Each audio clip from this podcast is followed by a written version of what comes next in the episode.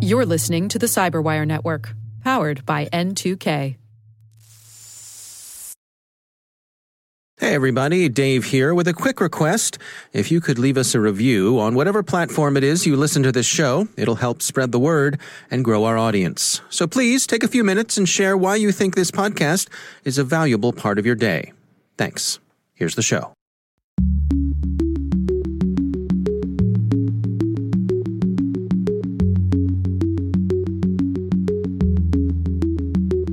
Number one responsibility of the U.S. government is to protect itself. Before the U.S. government starts telling the private sector what it should do, it really should stop living in the glass house, where its own cybersecurity is li- literally much worse than most private sector networks.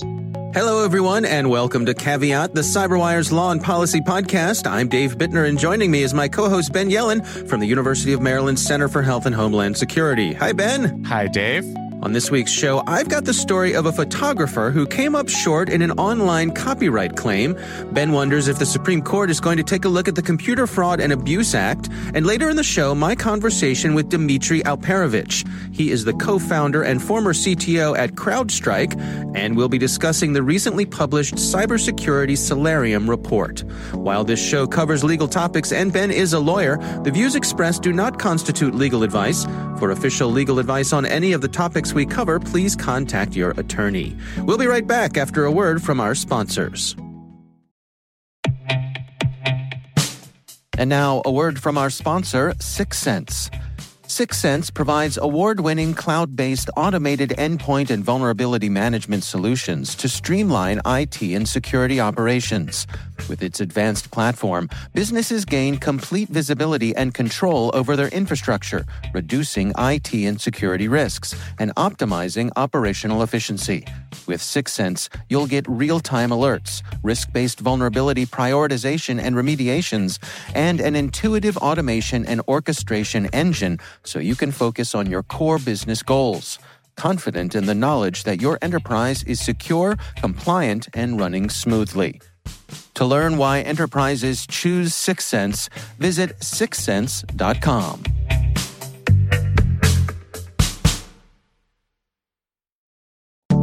And we are back. Ben, before we kick things off, we have a little bit of follow up. Uh oh. We got letters, Ben. We got lots and lots of letters. That can't that can't be good. Letters are not good. well, they were all they were friendly and uh, they were kind letters, but Okay, many that's- people wanted to point out that a couple weeks ago we talked about the concept of force majeure, and you pointed out that, like many things in the legal system, force majeure is Latin, and our kind listeners let us know that no, no, no, no, no, no, no, no. Or I should say, no, no, no, no, no. No. force majeure is French. Yeah, let's just say I was uh, I was testing all of you guys to make sure you were listening.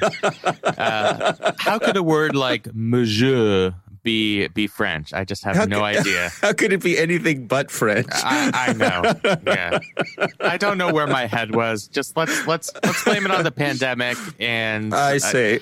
lack of we'll sleep. move on. Yeah. You know, take your lumps and move on. Exactly. All right. But if you want to send hate mail, you know, to uh, our Yeah. lovely podcast, I don't I'm, uh, know. I'm I'm happy to accept it. I will eat crow on this one. Yeah, maybe all your students should get uh, you know ten bonus points for the professor making a mistake like They this. they probably deserve it after this. Yeah. All right. Well, thanks to everybody who wrote in. We do appreciate it. Let's move on to our stories this week. My story is uh, an interesting one. This is uh, a copyright story. A court ruled recently that Mashable can embed a professional photographer's photo without breaking copyright law. And this is all because of Instagram's terms of service. So, uh, this court in New York, this is a district court in New York, determined that uh, a woman named Stephanie Sinclair, when she posted her photos on Instagram, that meant that other people could embed those photos because Instagram has an embedding function, like many things online.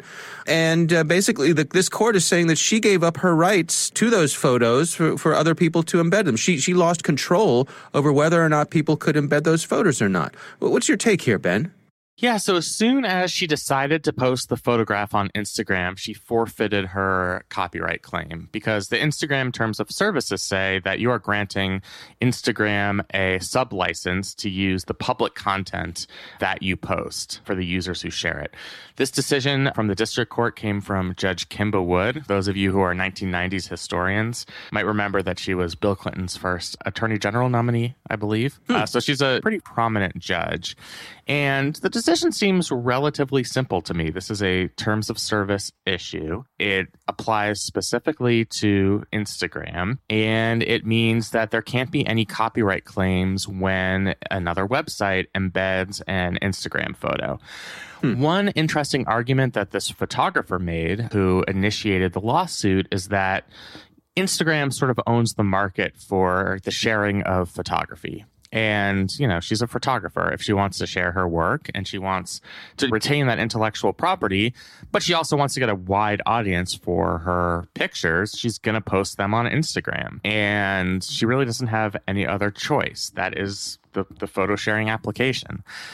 What the judge is saying here is yes, I recognize that. Yes, they have the largest market share. And I recognize as a judge that that's a very difficult decision. But this is ultimately the decision you made, Madam Plaintiff. You decided to post this photograph, and as soon as you did, you forfeited your copyright claim. So, hmm. in the exact words of Judge Wood, the plaintiff made her choice. Yeah, this is interesting to me. I, a couple reasons. Uh, it reminds me of uh, back when YouTube was brand new and was just sort of getting up to speed. I, I, think this was what back in the 90s, I suppose.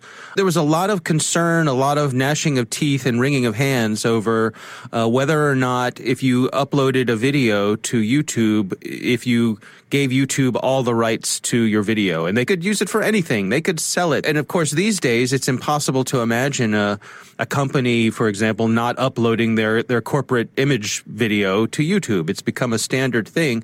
And it seems as though many of those concerns didn't really play out. But uh, this reminded me of that. Right. And I think Instagram now plays the same role in the photography market that YouTube played in the video sharing market. In other words, for marketing purposes, whether you are a photographer like this plaintiff was, or you are a company, you are going to need to post on Instagram to reach the largest number of eyes. And it's sort of a public policy problem that you will not have any intellectual property rights once you put that image on Instagram if there were an enterprising company that came along and said, well, we're going to be the photo sharing company that will protect your intellectual privacy rights. We're going to prohibit embeds. We're going to say that there is not a transferable sublicense to that photo. You know, maybe that company could increase its own market share and give a competitor to Instagram. Do I see that yeah. happening? Not really. I mean, Instagram is is is so prevalent in our lives. You know, most of us wake up and check our Instagram stories, and we're sort of stuck with the sub licensing agreement that they've foisted upon us. And given their large market share, there's unfortunately not much we can do about it. And I think what makes this case interesting is we're talking about a professional photographer, so she doesn't retain the rights in her own professional work. I mean, imagine that in any other context. If I wrote some sort of policy paper and, you know, I had all these original ideas and it was so brilliant, and as soon as I saved it as a PDF, then anybody in the entire world could embed it on their website without attributing it to me um, yeah. or, you know, giving me a copyright claim. I would not be very pleased with that. well, and I wonder if Instagram could provide some more control here. If if you could have a a pro level account, you know, maybe charge a fee or something where someone can share their photos on Instagram, but that's it. You can limit, you can choose whether or not embedding is active on some sort of basis per photo or per account or something like that and, right. and maybe pay for that privilege. Right, exactly. And we see those types of privileges on a bunch of different types of online services. You know, I think of LinkedIn Pro, where I, of course, want to see who has viewed my LinkedIn profile, but I don't want other people to see that I've viewed their profiles. So I can pay for the privilege of knowing who's looked at my profile without sharing which profiles I've looked at. Perhaps Instagram right. could do something like that, where yeah. you get Instagram Pro and you can opt in or opt out to the embed function. I, I, mean, I think that might be the most equitable solution here. I think what the court is saying is that's a solution that Instagram will have to come up with if it becomes a big enough problem for its user base or its customers. But that's not a problem that this court is going to solve. I see. So, you know, I think it was sort of passing the buck down to the private organization in this case. Right. You made your choice when you signed up and agreed to the EULA, which we, we all read word by word, right? Absolutely. Yeah. We all spent 10 hours reading the 600 pages of uh, the Instagram terms of service. And then we were so bored with it, we didn't even want to post any photos. But, Right, know, right, Exactly. right. Yeah. All right. Well, that's my story this week. What do you have for us, Ben? My story comes from the publication Reason, and it is from Professor Orin Kerr. Frequent listeners of this podcast probably know I'm a bit of a fanboy for this professor, but he is one of the foremost digital privacy professors out there. So I, I take what he says very seriously. And this is about a potential Supreme Court case on the Computer Fraud and Abuse Act. This hmm. act was passed in the 1980s. It was a pre internet piece of legislation. And the primary purpose for the act was to prevent the sort of hacking that existed at the time, which is obviously very different than the hacking that exists in the internet age. And there's been a long running disagreement among courts as to what exactly the Computer Fraud and Abuse Act does. What does it mean by unauthorized access? So hmm. there's one strain that basically says unauthorized access means somebody has stolen a password or or gained unauthorized access through nefarious means. They've literally hacked into it or, you know, they've broken cryptography. That's sort of what one set of courts has interpreted. And that's more of an originalist interpretation of this law because if you look at the legislative history, that seems to be what Congress was trying to prevent. The other strain of thought from different judicial circuits is that it can be a violation of the Computer Fraud and Abuse Act if you violate a website's terms of service.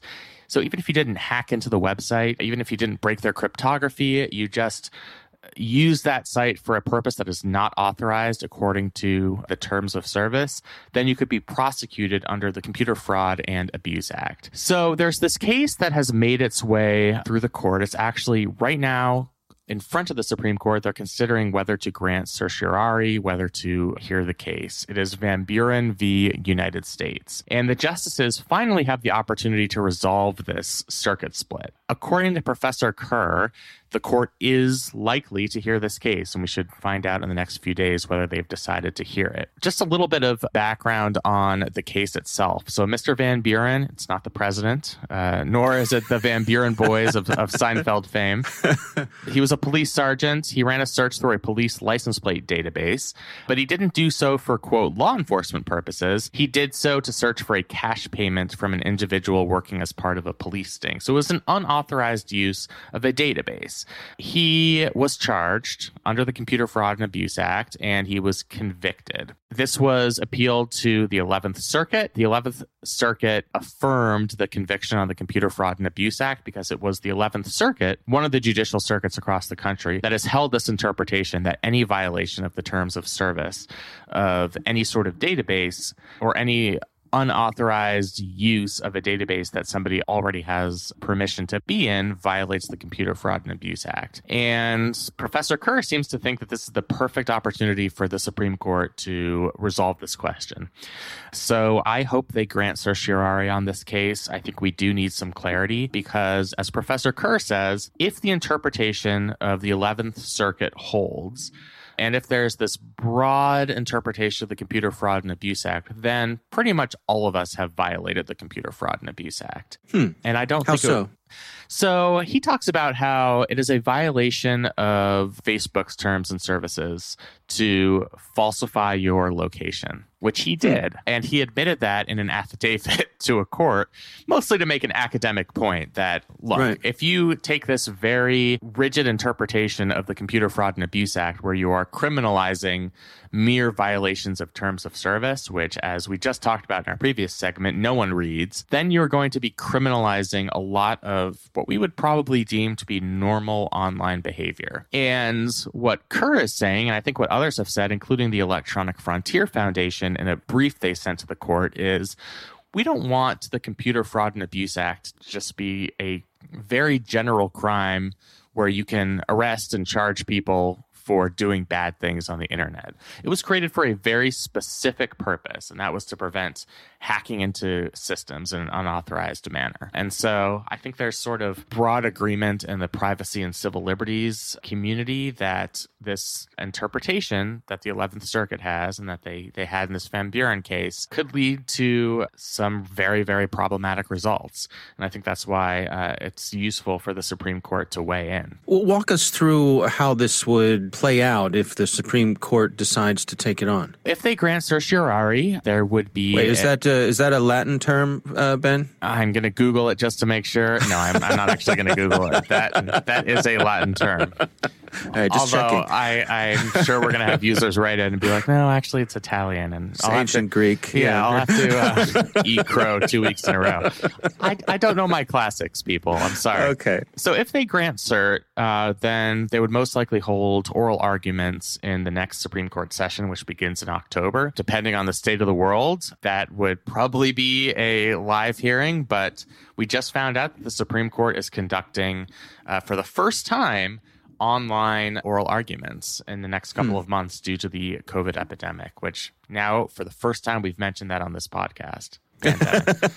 We were so close. We were so close to an making it entire through. episode without mentioning it. Oh, I know.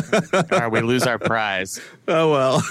So yeah, they they would have the oral argument in the fall, and they would come to a decision that would have nationwide applicability sometime. You know, I would guess probably early in the in the next year. But we're probably at least you know seven or eight months from having any sort of resolution on this issue.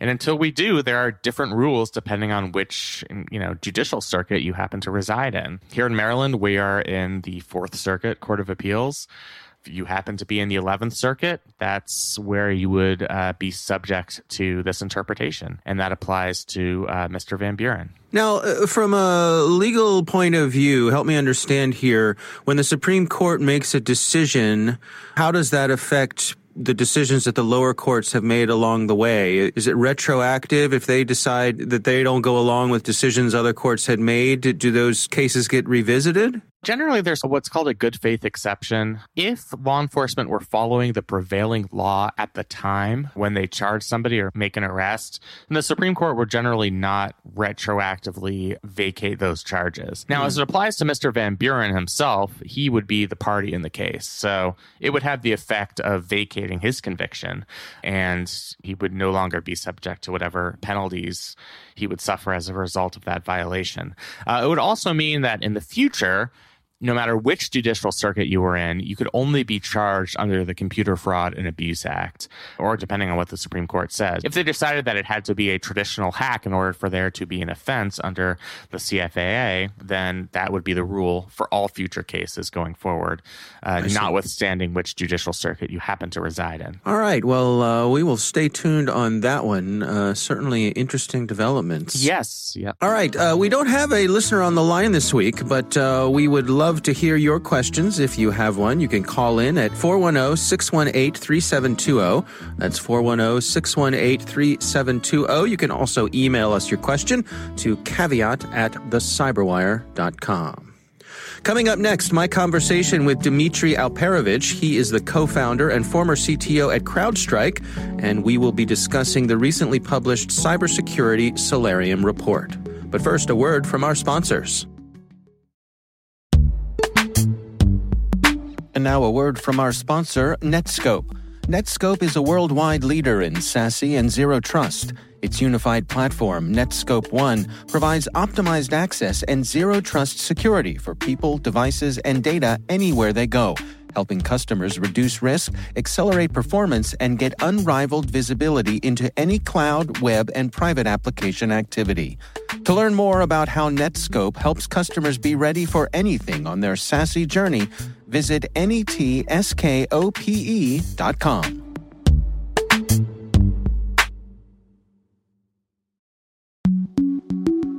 And we are back. Uh, ben uh, recently had the pleasure of a very interesting conversation with Dmitri Alperovitch. He is the co founder and former CTO at CrowdStrike. Uh, he recently left CrowdStrike and he started a nonpartisan nonprofit policy accelerator. And uh, the focus of our conversation is the recently published Cybersecurity Solarium report. Here's my conversation with Dmitri Alperovitch. Well, the most important thing about the Solarium Commission and why it's different from so many other commissions that we have seen in the space, uh, probably dozens upon dozens over the years, is that this was a commission that was organized by Congress, involving congressional members, and most importantly, doing its work for Congress itself. And many of the very thorny issues that we face in the policy space in cyber actually do require legislative fixes. And that's why it's so important to have had Congress's buy-in uh, and indeed their interest in this from the very beginning. And that is why in many ways the other commissions have failed because they, they were not really including congressional members from the get-go as uh, the Solarium Commission has done and not focused on specific legislative language and proposals as the staff is now working on with, with members of Congress. So that's what makes it very different. Some of the recommendations, of course, have been around for years. The commission members themselves have publicly stated that their goal was not necessarily to come up with radically new ideas, but to really to survey the landscape and figure out what was out there that was useful to leverage in order to move the ball forward. Uh, there are a number of key concepts that, that I think are actually pretty important that the commission has highlighted. And the way I think about the, the problem of cybersecurity, at least on the defensive side, is really in three different areas. The first area is how do we protect the government itself, uh, certainly the civilian.gov networks. And in fact, this is an area that gets often the least amount of attention in these reports and uh, congressional oversight uh, hearings, uh, which is a huge mistake. Uh, you know, from my perspective, the number one responsibility of the U.S. government is to protect itself. Before the U.S. government starts telling the private sector what it should do, it really should stop living in the glass house where its own cybersecurity is li- literally much worse than most private sector networks. And we need to take care of that first and foremost. I think the vision for solving that is at least the one that I have is a pretty ambitious one. And, and I understand why the commission couldn't adopt uh, that wholesale. But the, the thing that they came up with, which um, I really like, is is the idea that you strengthen the power of CISA, this new agency that was formed in the last legislation uh, that came about about a year ago, and giving it actually the authority to hunt uh, continuously across .gov networks, which will be a significant step forward in one clarifying their responsibilities because right now CISA is a cybersecurity agency that is actually not, for the most part, um, doing the cybersecurity of the U.S. government. It, it is doing it from a sort of a, an advisor perspective, but not having actual operational responsibility. And I think moving it towards having some operational skin in the game is a good thing for both CISA and for the rest of the federal government. So I, I, think that that recommendation is a really, really good one because it will actually give us ability to understand which adversaries are now on those networks give us a sense of how they're getting in so we can learn from that experience and uh, focus on first and foremost kicking them out but secondly on how do we shore up those networks uh, to make it more difficult for them to come back. So really loving that recommendation. There's a second one that's sort of a corollary to that which is empowering of the defense department and, and more specifically cyber command to continuously hunt across the dot mil networks the us military networks. Similar principle where we need to understand which threat actors are already inside our sensitive networks and giving really the authority to cyber command to bypass sort of the entrenched bureaucracy of different combatant command services and others to really empower them to continuously hunt in those networks. I think both of those agencies, CISA on the civilian side and U.S. Cyber Command on the on the military side will need to evolve further over the years where they would actually need to be given responsibility to provide operational security for the, those networks, their respective networks, beyond just hunting. So being actually responsible for protecting them going forward, that, that's a huge change and, and a huge responsibility that will take many, many years to implement. But That's the model effectively that we're starting to see in other countries where there is a centralization of cybersecurity expertise within the government and responsibility and authority as well. So those were the two that were focused on the government. On the private sector side, I'm actually a contrarian where I believe that we actually now know how to do cybersecurity well. And some of the best companies out there, certainly the, the big platform companies, the Googles of the world, the Microsofts, and many others, are doing really, really well in defending their networks every single day against the most sophisticated adversaries, nation states, and organized criminal groups that are trying to infiltrate those networks. So the issue is not necessarily about sort of uh, having Manhattan projects, if you will, of what do we do and how do we come up with new capabilities. The capabilities exist. The really good companies are well ahead of everyone else and, in understanding how to leverage them and operationalizing them. What we need to do is to make sure that everyone else, at least in terms of our critical infrastructure and other important businesses, are going to be on the same level. And for that, I do think we need some regulation. I think it needs to be lightweight and non prescriptive. I'm not a fan, uh, particularly in this area, of regulations that are overly prescriptive of, uh, you know, you shall patch, you shall adopt two factor, or any of those uh, recommendations, which on the face of it may seem sensible, but actually may be the wrong thing to do for a particular business. Um, you know, for example, if you're in the industrial control system space, patching may be literally the worst thing for you to do because patches have literally taken down more infrastructure than any piece of malware in that space.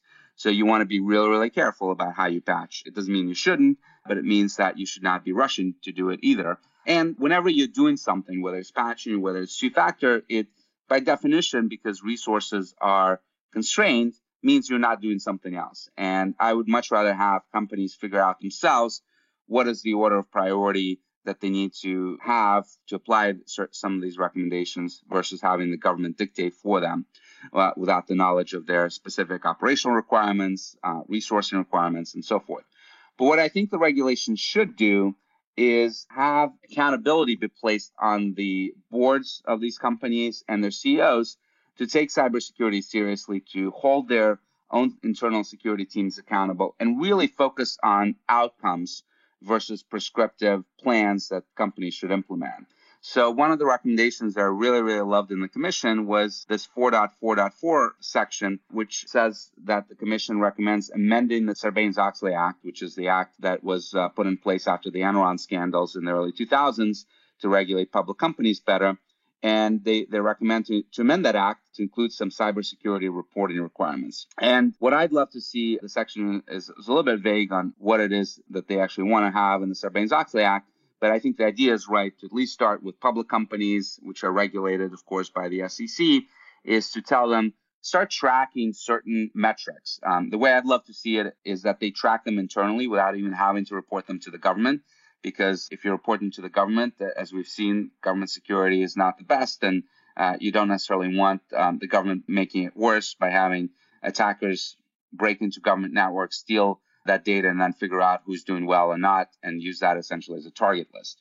So um, I would love for companies to track that internally. Uh, focus on outcomes. One of the metrics that I've been talking about for years with boards of directors and companies and getting really, really good reception is what I call the 11060 rule, which is one that measures speed of, re- uh, of detection, speed of investigation, speed of response, where the best companies try to uh, strive for detecting an intrusion uh, on average in one minute, investigating in 10 minutes, and then responding and remediating it in one hour. Not everyone necessarily needs to be at that level. So, you know, people shouldn't be focusing on the numbers themselves as much as focusing on the model of tracking uh, uh, the, their speed of detection, speed of investigation, speed of response, and trying to optimize that. And if you're tracking that on a quarterly basis, if you're setting goals around those types of metrics and reporting them to the board, then the board has visibility in how well you're actually doing, how fast you are at detecting threats and, and responding to them. And the, the nice thing about requiring companies, at least public companies, to track those internal outcome driven metrics is that if there is a breach, if there is a consequential event, inevitably nowadays you have lawsuits that are launched around those types of events. And in the event of a lawsuit, those metrics will be discoverable by the other side. And they'll be able to take a look at them and say, well, wait a second, they continuously miss on their own internally set goals around those metrics. Was the board aware on a quarterly basis and still did nothing in response? So there's a clear case of negligence here. Or perhaps they set goals that were too um, lenient compared to what the rest of the industry was setting. And uh, again, the board was negligent. So it's a way to to get the board to focus one on outcomes, to to hold them accountable through uh, potential litigation that may uh, result coming out of a breach and, and negligence claims, and get them to not necessarily focus on technical details of how they should be securing them, but getting them to focus again on holding security teams accountable. Just like most members of the board um, are not experts in sales, but they every single one of them that I've met certainly understands whether a company made their quarterly earnings numbers or not. Uh, very, very simple and black and white sort of calculation of here's a number, did we make it or did we not make it? And then holding companies' leadership accountable for those results. We need the same sort of accountability in the cybersecurity space. And too often, when I've been in board meetings with huge public companies, Fortune 500 companies, and I've witnessed presentations by CISOs, oftentimes it's a laundry list of projects they're working on, and I'm looking at board members and they're on their phones, not paying attention because their eyes are just glazing over over all the technical mumbo jumbo, and it's just not productive. Um, instead, they should be focused on talking about strategy and talking about the outcomes that they're achieving and what goals they're setting for themselves. Now, in terms of urgency here, what do you suppose is a realistic timeline for rolling out some of these policies? As I mentioned, the great thing here is that the commission in- included members of Congress, but but more importantly, the two co-chairs of the commission, Mike Gallagher, who's a phenomenal congressman on the House side uh, from Wisconsin, and Senator Angus King, also very well versed in those issues on the Senate side.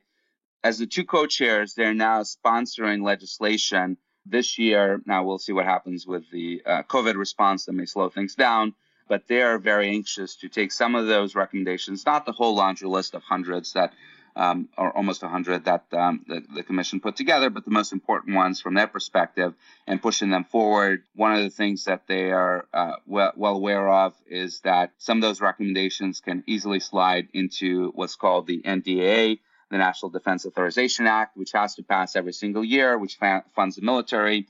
So there's no way that Congress can't not pass that legislation. So if they can slide some of those recommendations into the NDAA, we can actually get a bill this year and take effect um, in the new fiscal year. You know, we'll have to see how the pandemic crisis actually impacts this. The nice thing about cyber is that it is still a relatively bipartisan issue. And almost every year, if you look at the last five or six years, we've had some sort of cyber bill pass in Congress, which may surprise people given that nothing else uh, really has much of a chance to pass. Uh, but but on these issues, there is a great deal of urgency. There is a great deal of willingness on, on both Republicans and Democrats to do something. And the great thing about the commission is that you had staff literally not just write these high level recommendations, but they're now working on specific legislative language, working with lawyers that they can give to staff in Congress and say, here you go slide this into the bill and let's get things moving. Were there any areas uh, where you feel as though they missed the mark, where they came up short? Well, I think some of the recommendations in terms of some of the bureaucratic changes that they recommended, I think are probably not the right ones at this point in time you know, creating new agencies or new bureaucratic positions, I don't think necessarily will solve the problem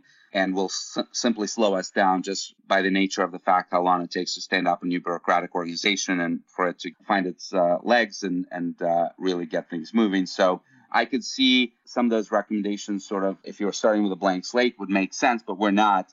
We've got a very urgent problem that we need to solve right now. You sort of, you go to war with the army you have, as Don Rumsfeld once said and we've got to leverage the resources we have to try to address this as, as quickly as possible.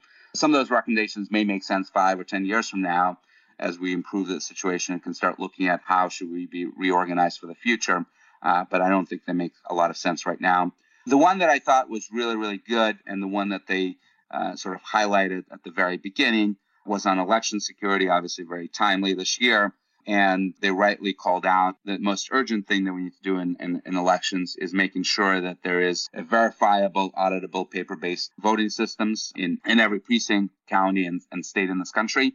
And unfortunately, we still have states, including counties and battleground states, that don't have paper based records and their voting systems. And if you want to ensure that voters have trust in the election systems, you just absolutely have to have that. And it was good to see that called out and specifically calling on the Election Assistance Commission to receive additional funding to support states and localities to purchase that equipment. All right, interesting conversation. What do you think, Ben? So, first of all, another huge get for the Caveat podcast. And I want to thank uh, Dmitri for participating in the interview. It was very interesting and it was a good summary of the Solarium Commission report. I would suggest that people read the executive summary of the report. It's 22 pages, which is long for an executive summary, but it does do a good job of delving into the issues that the commission looked at. He made a couple really interesting points. On the public sector side, I think having some sort of centralized agencies, including ones that, that already exist, like the Cybersecurity and Infrastructure Security Agency, be coordinating agencies for cybersecurity purposes is extremely important. We can do that in a way where there's proper congressional oversight, but having a centralized entity, you know, is something that I think will improve coordination among federal government agencies and with the states.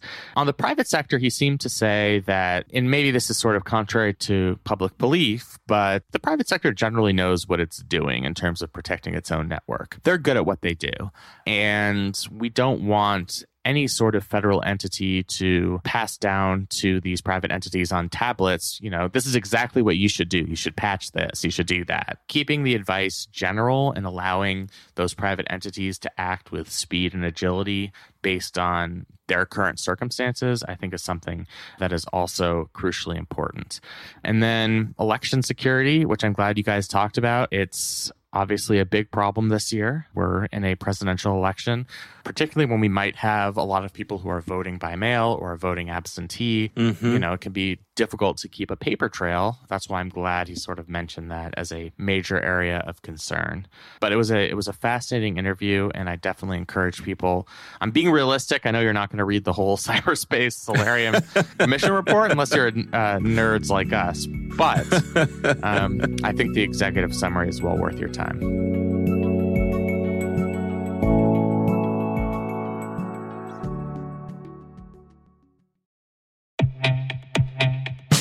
And now, a word from our sponsor, SpyCloud, the leader in operationalizing cybercrime analytics. Traditional threat intelligence is a thing of the past. Cyber criminals are stealing vast amounts of credentials, session cookies, and financial data every day, and it's hard to keep up.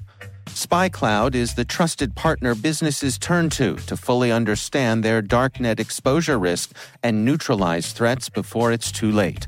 SpyCloud alerts your organization as soon as an employee or customer's data appears on the darknet, so you can act faster than bad actors to prevent cyber attacks like ransomware, session hijacking, account takeover, and online fraud.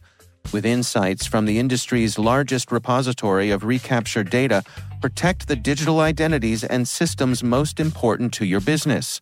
Get your free corporate darknet exposure report at spycloud.com slash cyberwire and see what information criminals have in their hands today. That's spycloud.com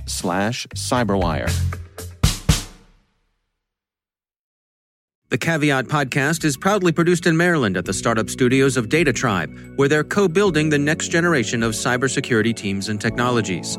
Our thanks to the University of Maryland Center for Health and Homeland Security for their participation. You can learn more at mdchhs.com. Our coordinating producers are Kelsey Bond and Jennifer Eiben. Our executive editor is Peter Kilpe. I'm Dave Bittner. And I'm Ben Yelin. Thanks for listening.